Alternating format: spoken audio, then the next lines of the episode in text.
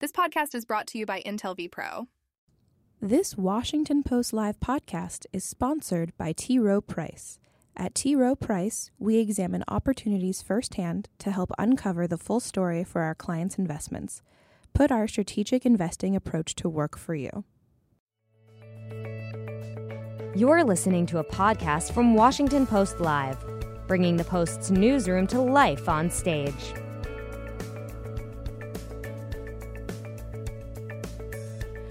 Technological advances, industry disruption, and shifting economic imperatives are rapidly changing the workforce. On Tuesday, December 18th, the Washington Post took an in depth look at trends and innovations that are creating the next generation of jobs and reshaping how, when, and where we work.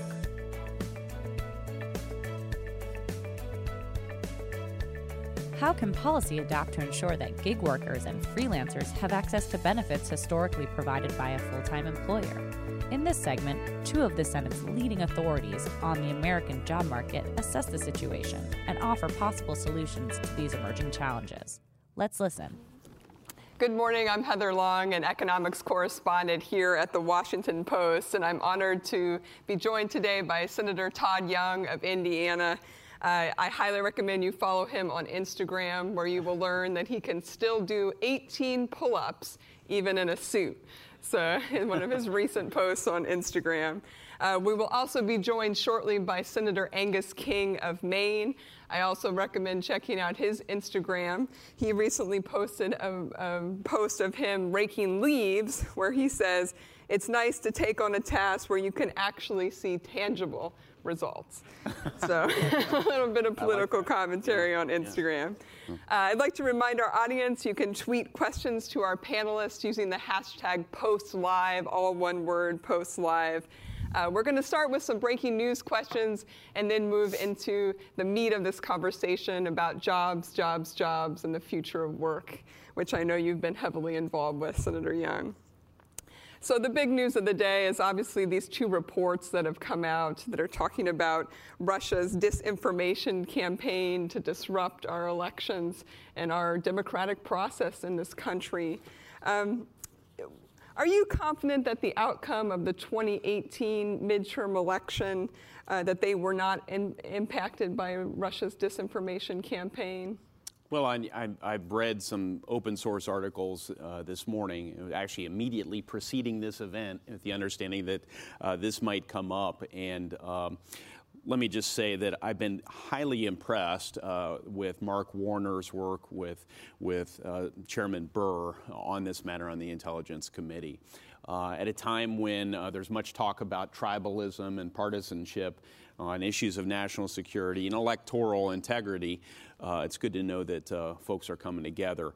Uh, with respect to my confidence, my preference would be to review the report, to consult with uh, said colleagues and so forth before I opine further. But um, I do know that election integrity is something that, uh, you know, every member of the United States Senate is taking seriously, and, and uh, I haven't sensed that people are prepared to score political points on this, which is really refreshing uh, that uh, we've still maintained that level of comity and uh, statesmanship on issues of, of really, this comes down to national security.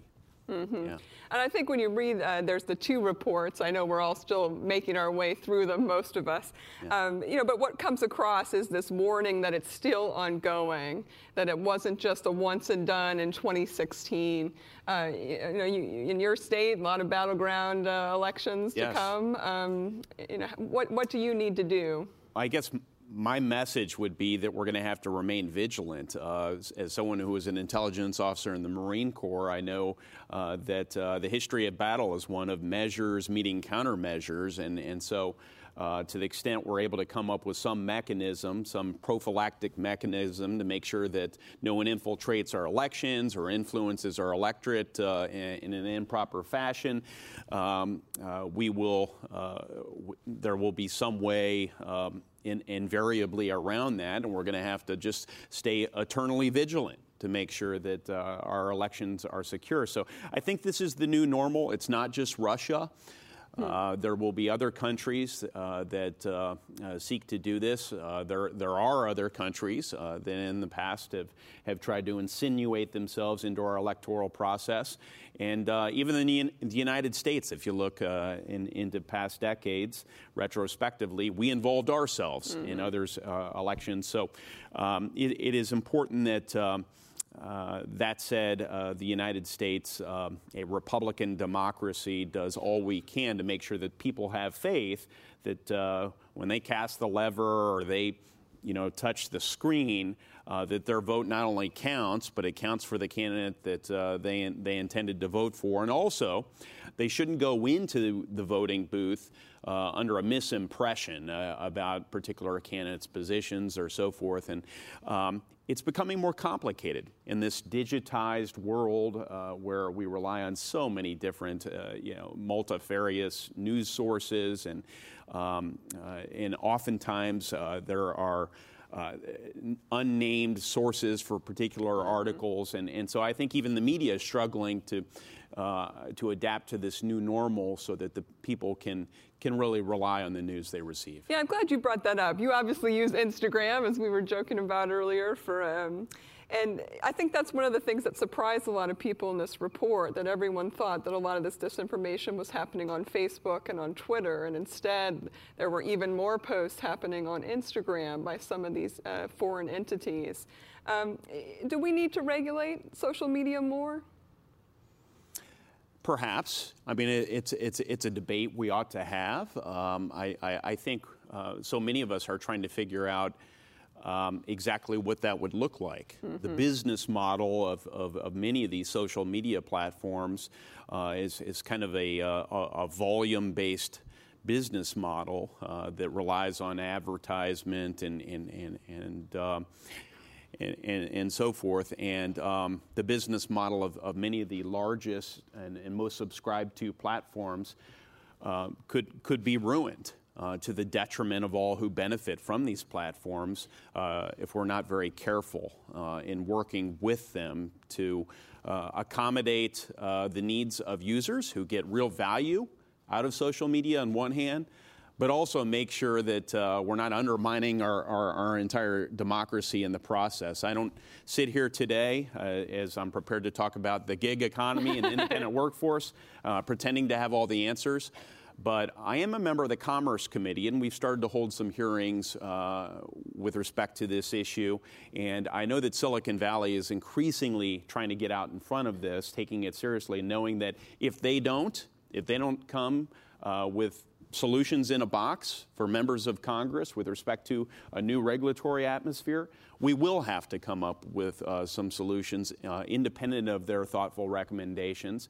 And um, we don't want to have collateral damage, but um, we may have to. Uh, we may have to sort of find our way uh, moving forward to protect our democracy. So that's the best answer I can give you right now. Mm-hmm. Um, but um, uh, here again, I, I, would just indicate that uh, Republicans and Democrats alike, uh, to my mind, see this issue the same way, which is really helpful when it comes to getting things done. Uh, we're just relying on sort of the subject matter experts from the intelligence community to uh, those who who have designed these platforms um, um and um, you know members of the media to help us figure out the, the proper balance I'm glad you said that uh, about the bipartisan uh, agreement that this is a real problem. You know, I have to say, uh, some of my colleagues at the Post uh, were calling a bunch of Republicans yesterday, and, and only Senator Richard Burr, the Republican from North Carolina who chairs the Intelligence Committee um, that uh, issued these reports, he was the only Republican that, that spoke out and issued a statement yesterday. And I think people were a little surprised not to see more bipartisan concern and, and maybe condemnation of, of what's come, what's been revealed by these reports and by the intelligence community. Why don't you think more Republicans are speaking out? Well, my understanding is is these reports uh, referenced Russia, uh, mm-hmm. and it mm-hmm. was that's where the focus of these reports was. You can correct me if that's uh, incorrect, uh, not having uh, read them, but uh, news reports indicated that they invoked Russia. Um, this administration has been incredibly vigilant with respect to Russia, from sanctions to heavy weaponry in Ukraine to um, to uh, to responding in kind in the cyber realm to making sure that they check Russian expansionism in the Middle East. Uh, if Vladimir Putin thought that this uh, administration was going to be friendly uh, to uh, Russia.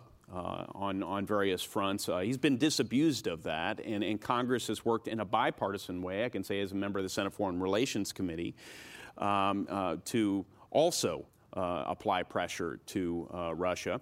So, um, with respect to uh, public statements, uh, uh, when this report was released, I think it's common practice for a chairman and a ranking member to speak about a public report. Uh, and thereafter, it wouldn't surprise me at all if we have particular members uh, of the Intel Committee who are read into all the Intelligence mm-hmm. Committee offering their own statements. But I'm not aware of any space that exists between uh, your, your R members and your D members or uh, it might include an I member in there as well as, as Senator King uh, shows up. Uh, but uh, I, Hey, hey. intro. Wow. have... What timing. What timing. Yeah, thank you. You just hear your name. Nice okay. to see you. It's good to see you. How are you? Thank Welcome you. Welcome to yeah. the Washington yeah. Post. Nice so. to see you. Thank you for inviting me. Well, I think Senator Young is relieved you're here. We've been pounding him on the report. really these not. reports. um, I'm, I'm, actually, uh, yeah, I'm, I'm, I'm, eager to discuss this at greater length uh, after having read that one article about uh, it. And now I'm just teasing, of course, but. Uh, but uh, I, I, know the spirit of, of my response to uh, these reports coming out uh, is consistent. I'd be surprised if we're, if we're not consistent with uh, your position, which is. Is this on the reports of the That's last right. Days? What's your biggest? I thought we were on the gig economy. Yeah, I did too. We're on. We're on the gig economy for Russians. Uh, yeah. Um. Yeah. Let's. Yeah. Well, we we we both got gigged on this. Let's yeah. let's uh, let's hope that uh, Putin is a member of, of, of the independent workforce, and, and uh, yeah, that's right. Yeah. All right, Senator yeah. King, two quick questions for you. Um, yeah.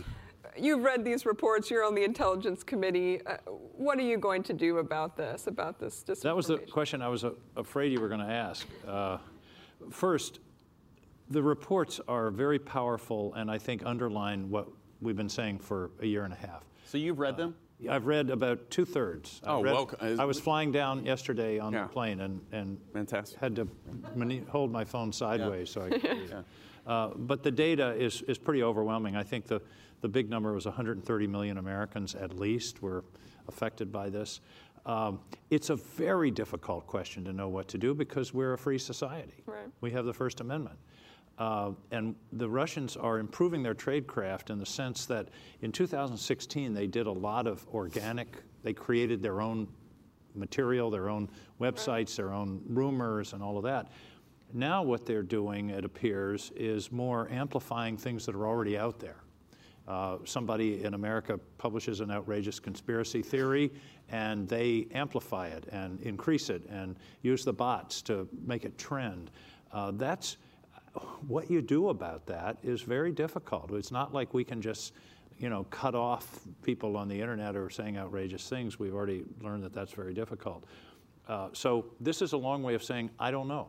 Mm-hmm. Uh, I think it requires some real serious thought. What they're doing is a kind of geopolitical jujitsu. Remember when we learned jujitsu was using your own strength against you? And that's what they're doing. If we weren't an open society, we could shut all this stuff down and just, you know, turn it off. But we can't. And, and so they're using the strength of our open society, First Amendment, free speech, to undermine the very values of, of the country. It's a very difficult problem to, to figure out where that line is. So one, I, I actually do want to uh, build on the, the uh, mention of the First Amendment.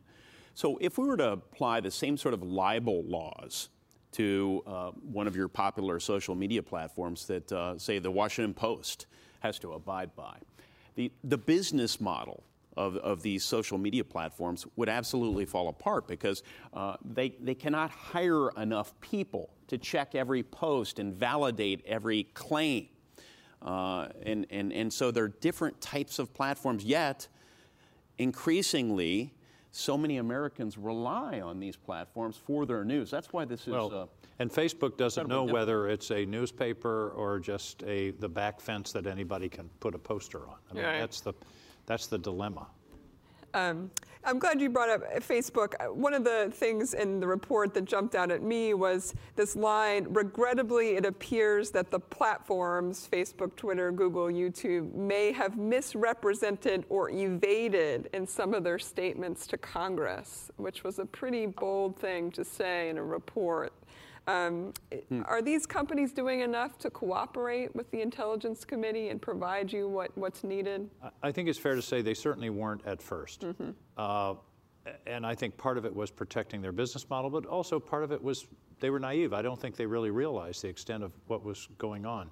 They've gradually, I think, become more aggressive, and I think recently, as a matter of fact, there's a line in the report that says Facebook is doing a much better job. Uh, and I think they are trying to, to, to be on top of it. But again, it's a very difficult, if, if a post, it, it's not the ads so much that are the problem. It's the, it's the, the news feed that comes in that looks like, you know, somebody's writing, have you heard that this and this happened? Uh, and then it gets repeated and repeated. Uh, and I can tell you as a politician, this stuff is terrifying. Yeah because if somebody does a negative ad on TV, you can put your own ad on TV to respond to it. They're lying about my record. If it's something on social media, it just ricochets, ricochets around. You never get a chance to really confront it. Uh, and it's, uh, you, you can never, you know, put it to rest. It just keeps multiplying. So I think the companies are doing a better job. I think, I think Facebook is taking it very seriously, to be honest. Uh, uh, Google has been a little more uh, reluctant because YouTube was a big part of what right. this report talks about. And I think Google has been slower. And as you recall, we had a major hearing at the Intelligence right. Committee. They didn't even come, yeah. and they should have. Well, we will switch gears pretty dramatically to the job sector now. Um, Senator Young, uh, you know, when we talk about innovation in this country, I think it's a real shame that people often don't think of the Midwest. They don't think of your state as one of the first parts of where we're being innovative in, in America. I do too. so how do you how do you make sure the industrial Midwest is part of the technology revolution? How do we do that? We've got the right senator up here uh, to speak to that because Indiana happens to be the most manufacturing intensive state in the country. Right. And um, there, is, there is incredible innovation, arguably more innovation occurring in the manufacturing sector than there is uh, the services realm when you look at the productivity improvements and, and, and so forth.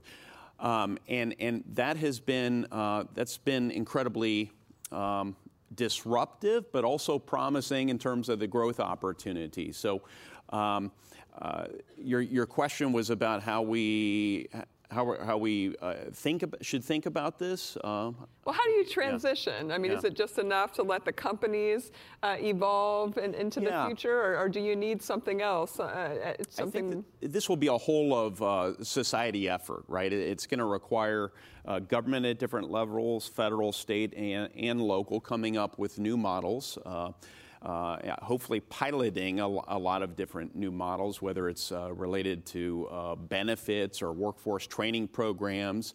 Uh, we can partner with not for profits and right. also uh, the private sector, and, and uh, together we're, we're going to have to sort of feel our way through this. This is this transition into um, a new normal uh, where workers uh, prepare for jobs in K through 12, uh, maybe pursue some uh, post secondary education, uh, uh, obtain a certificate, obtain an associate's degree, maybe go on and get a bach- bachelor's degree thereafter. Um, and, and then um, the expectation will be uh, uh, they're going to undergo a series of retraining programs uh, as, as well and move uh, from one job to multiple jobs throughout their career. Um, this, this is really, um, we're already in, in, the, in kind of the middle of this transition, but um, it's going to take a number of years. It's akin to the movement from an ag economy into a manufacturing economy, and it's, it's not something that uh, was adapted to in, in, re- in 10 years. It, it, really took a couple of generations to get everything um, sort of set. Yeah, and in that yeah. transition, there's also probably going to be a lot more people who uh, aren't working directly for one company. That's Maybe right. they're independent contractors or, uh, or consultants or something along these lines. And you've really zoned, you've focused on that uh, by introducing a bill with Senator Warner, the Portable Benefits for Independent Workers pilot program. Can you say a little bit about what that is and why is it just a pilot program? Why aren't, aren't we ready to actually introduce a full bill? Um, let me just start with the, the, easy part, the pilot program. I think we um, in, in government uh, for frankly generations have, have uh, introduced too many big, large, ambitious, expensive programs, uh, and then after a rigorous evaluation, when when that happens, it usually doesn't even happen, uh, we find out that we wasted a lot of money. So um, instead, we should take a page out of business's book and we should pilot a lot of different models, rigorously evaluate, and then scale those things that are determined to actually benefit uh, American citizens in a meaningful way. And, and so that's the pilot program. Um, this particular model uh, uh, is, is one in which the federal government uh, takes some modest resources, $20 million, and offers grants to uh, existing businesses to uh, scale uh, portable benefit models that are working into other geographies and then rigorously evaluate those scaling exercises. Uh, we can do the same things with not for profits or state and local governments. Uh, and and uh, to the extent that a portable benefits model does not exist within a particular space, uh, we can use this money to design, implement, and then evaluate uh, said programs. So um, I think we need to do this throughout government, frankly, um, not just with respect to portable benefits, mm-hmm. but also workforce retraining, right. I mentioned. Okay. Okay.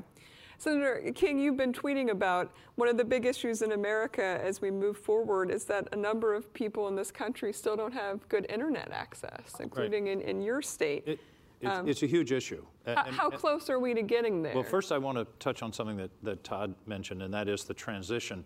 In 1850, 95% of Americans worked in agriculture. Mm-hmm. And that changed, obviously, now it's like 3%. And it changed, but it changed in 200 years. It took 150 175 years. It took a long, long time for that to happen. We're now seeing these transitions happen in years and sometimes in, in regions in a month, where a whole industry will go away, yeah. and then what happens next? Broadband is the essential infrastructure of the 21st century. I, I mean, that's a pretty commonplace observation. The problem is in rural America, it's not there. And uh, there's, a, there's a rural broadband caucus in the Senate, started by myself and Shelley Capito of West Virginia, and you know the, the usual suspects that you can imagine, the northern tier states, some of the southern states, uh, because broadband, it's exactly what happened with electricity in the 30s. Mm-hmm. In the 30s, electricity first was available in dense urban areas because the houses were closer together and it made more sense to string the wires. The electric company said, we can't do this in these farms that are a mile apart. And so Roosevelt, uh, they did rural electrification with co-ops and those kinds of things. That's exactly what's happening today.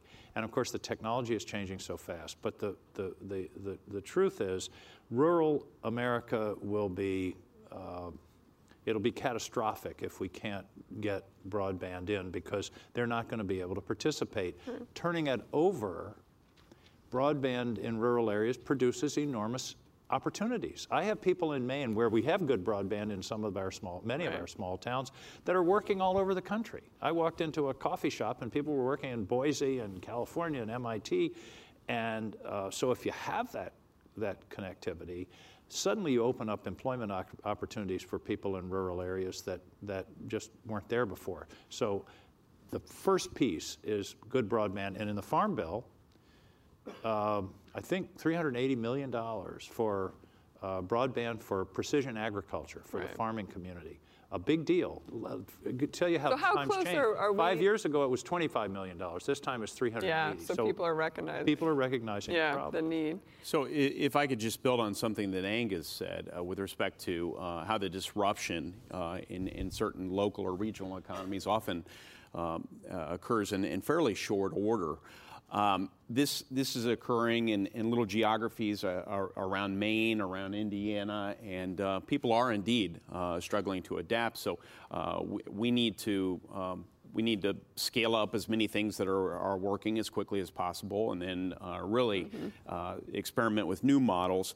To put some numbers on this, uh, within roughly a decade, by 2030, it's estimated that throughout the world, now this is a, a broad range here, between 3 and 14 percent of the global workforce are going to have to switch entire occupational categories. That's over a 10 year span, entire occupational categories. But that obscures the fact that um, uh, if someone remains in a particular category, the nature of their job is going to change right. significantly as well. So, a journalist, um, a, a, public servant, uh, you know, someone who's working at, at uh, a call center, um, uh, or a Our medical categories prof- are liable to change every six years. A, medical pro- or, or a medical professional. Well, I mean, uh, they may stay in the same job category, but the nature of their work right. will significantly change. So they're going to need to have mechanisms for continuous retraining, which is really something we're going to have to focus on. And is that uh, you know some states have started funding a community college like Rhode Island, where they'll give people free community college for two years to help help do that retraining in those states. Another industrial state that's trying to transition. Is that a model that you think works? We have the largest community college system in the country in the state of Indiana. It's a unified system, and uh, it does work. Uh, but but can people afford it? So I think that's what, in Rhode Island, the, the state government is actually funding for people to, to go and do that kind of training. Let's let's see how that works. Mm-hmm. Um, I, I, certainly think that everyone needs to have be able to play a meaningful role in this growing economy.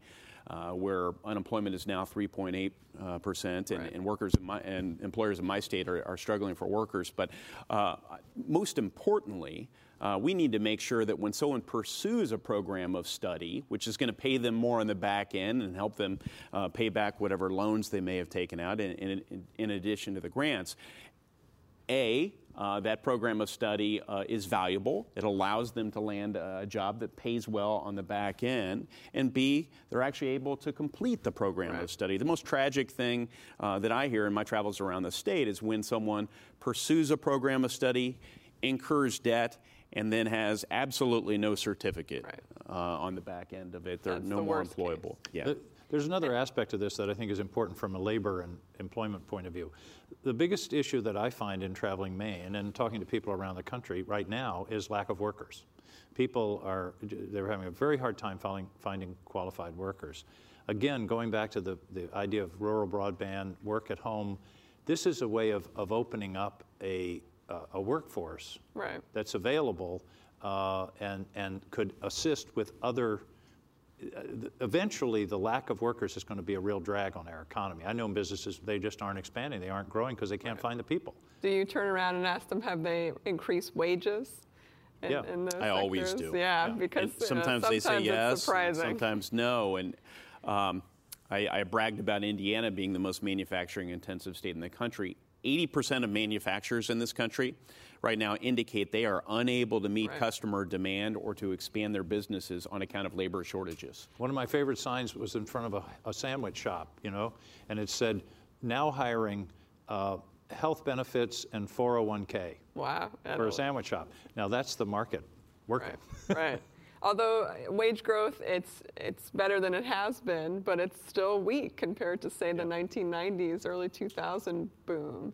So that's an ongoing. But I think conundrum. there, I think there's a lot of opportunity in in rural areas. You don't have to, and you don't have to build a big factory anymore, mm-hmm. or you don't have to build a big office building. You can have your workers dispersed right. into the community, and it opens up an opportunity a for people in rural America, and also for companies that need people. Right. On a scale of 1 to 10, we'll go for each of you. How worried are you about automation? Robots, all these headlines telling us robots are going to take my job, maybe your job one day. How, how worried are you about automation? Is this something we should fear? put me in the five category because um, I'm, I'm, incredibly excited about the possibilities. You know, within 15 years, we could um, increase the rate of, of productivity by 40%, I hear, and this comes from McKinsey Global. Hopefully, I'm citing uh, the numbers uh, correctly. Uh, so, so that's great. That means more wealth for our entire economy, more wealth for Americans to invest in infrastructure and other public goods like public health. Um, but at the same time, it can lead to great disruptions within the labor force. So that's that's the other side of it, and um, we need to do our part working with uh, not-for-profits and, and for-profit companies And the educational figure this thing out. so people can transition. Right. I, I'm le- less worried about it even than five because people have been saying automation is going to destroy jobs since the steam loom was invented in 1730.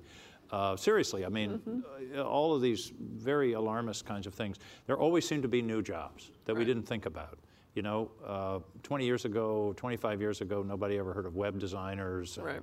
and uh, all of those things. So I think there'll be uh, I think there'll be additional jobs that will come out. But the key is here's the here's the problem. I had a case once in Maine where a shoe factory closed, and we lost 200 jobs. The same day. Uh, one of our tech companies hired 200 people to do computer work, and they were doing cl- uh, insurance claims in another state or something like that. So on paper, we lost no people. 200 lost, 200 gained they weren't the same people. And the people who lost those shoe jobs, that's all they had done. Yeah. And they weren't going to be able to pick up and go to Portland and suddenly sit down and start processing claims. It's that is the challenge of what I call stranded workers. Right. And we have to do a lot better job of providing immediate, good retraining to bring, bring people from one kind of, as you talked about, one career uh, to another. My grandfather worked for the Southern Railway for 52 years. Right. Very few people do that anymore. You've got to change careers three or four times, let alone jobs. Yeah. As policymakers, we're, we're flying a bit blind, I, I feel. I, we, we need to improve our gauges, um, as, as it were. Um, we are told uh, by the Department of Labor, and they're doing the best they can statistically, that uh, in 2005, there were actually more members of the independent workforce. Your gig workers, your contingent workers, and, and so forth. I'm glad you brought that up. So, so they had a larger, larger percentage of workforce in 2005 that were, were that fell within that independent workforce category than now. Um, intuitively, still- that yeah. really seems off. And, and, and so, um, for us to have confidence moving forward as we develop policies in this area, I think we need to optimize our, our data collection, which is a boring issue but highly important for those who take uh, you know, facts seriously.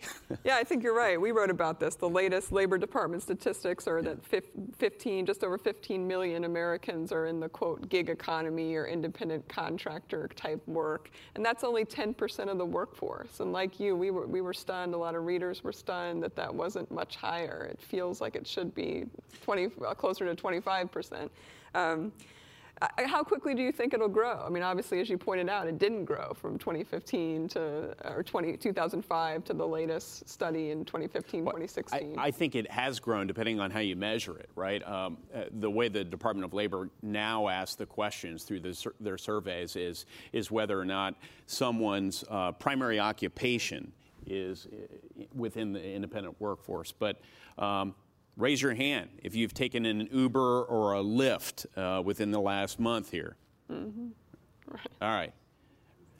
Most of you have had some level of communication with your Uber or Lyft driver, and, and uh, you discover that this is a side job for a number of them. So they're not even included in, in current numbers. So right. you scale that over all manner of different um, uh, professions, and uh, we're just missing a lot of people. So we've got to get better at that. yeah, because the Labor Department is measuring people's primary job, and so if, if Lyft or Uber is their side job, that's not their Yeah. primary, and that's not being captured in those gig numbers. Yeah. Uh, one of the perhaps one of the biggest risks to the workforce is if we have a downturn in the next couple of years, that a lot more workers would be dislocated. The stock market's certainly not been going in a direction many of us would like to see.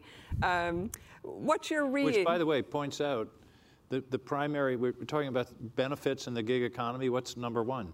401ks, Mm-hmm. which aren't doing all that well right now. That's right.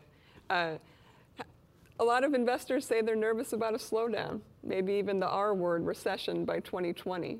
Uh, what's your read when you look at the data or when you look at uh, what you're seeing in the stock market in your own 401ks and pension plans? Well, I, I don't want to talk the economy down, but uh, if you look at uh, historical numbers, I mean, I, we would be due for um, a downturn in the economy. Uh, we're actually past due. Mm-hmm. Uh, so this expansion has occurred uh, over uh, a longer period of time than most economists would have predicted. So um, we just need to prepare for the storm. Yeah. Um, uh, especially while, while times are, are relatively good, uh, though I know there's been a recent dip in the, in the stock market. And that means coming up with new uh, portable benefit models uh, so that people can retire securely regardless of, of uh, uh, whether they're uh, in the independent workforce, whether they're in the you know, attached workforce, traditional workforce, or some combination thereof. Uh, the retraining models uh, that I discussed, and, and uh, I do agree. I want to embrace what Angus said with respect to investment in public goods like Yeah. uh, rural broadband. Really important, really important. Let me, uh, here, but here, uh, Todd and I have been talking recently about the deficit. And one of the problems with the current deficit is number one, it's enormous. And number two, we've used up our slack to deal with a recession or to deal with a crisis. Right. And uh, we, we've, you know, we've cut taxes during a boom, we've cut taxes during a war, and we've created a situation where there's no. If you remember, the reaction to the to the 08 recession was a was a trillion dollar public fund to to try to build things uh, around the country to, to to try to stimulate Right. the economy.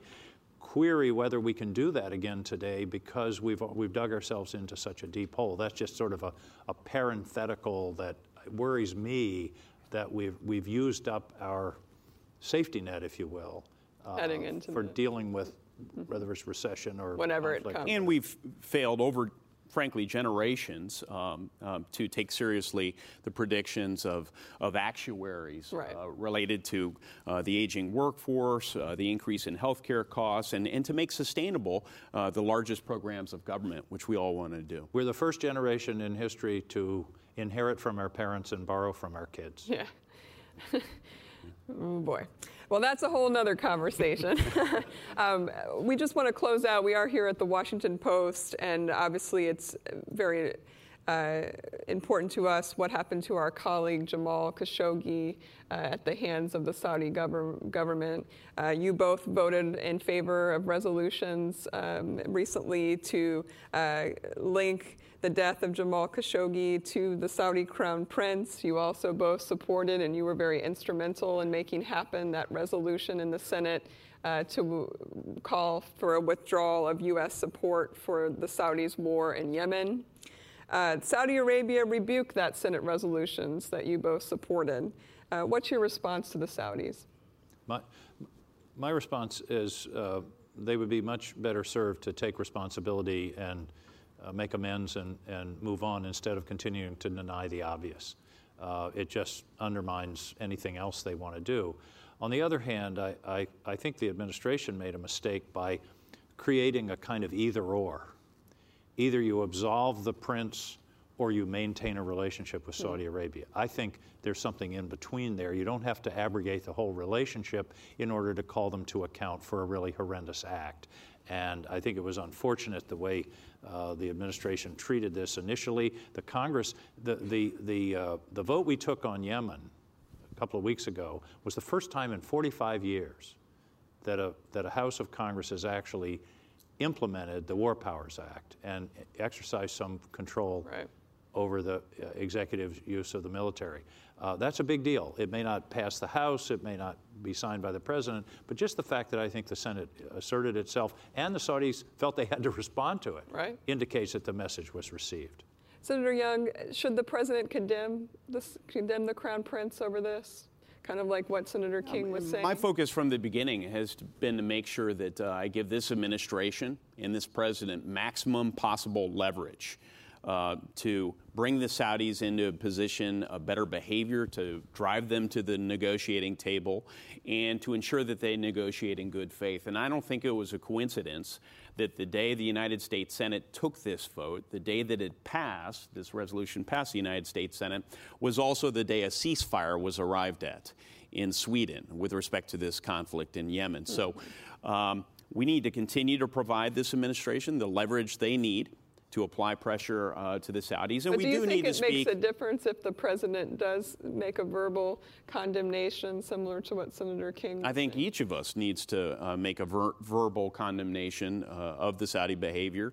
Uh, I've said unambiguously, and, and uh, I'm so happy that the Senate has spoken uh, in a clear voice, indicating that uh, uh, the Crown Prince has been reckless, he's been impulsive, uh, he's engaged in monstrous behavior, and um, I think uh, that we will remain vigilant on this. In fact, the law requires it.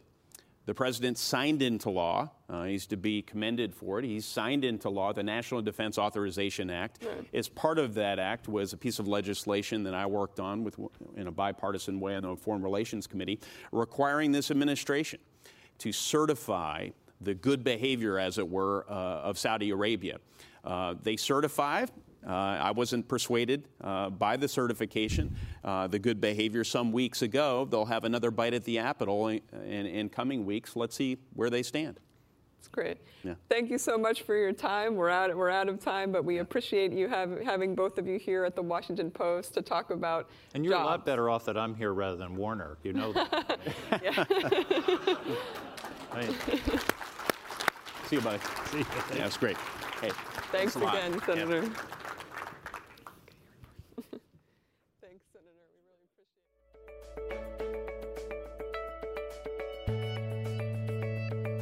it. Thanks for listening. To hear more interviews from this series and other Washington Post Live programs, visit us at WashingtonPostLive.com.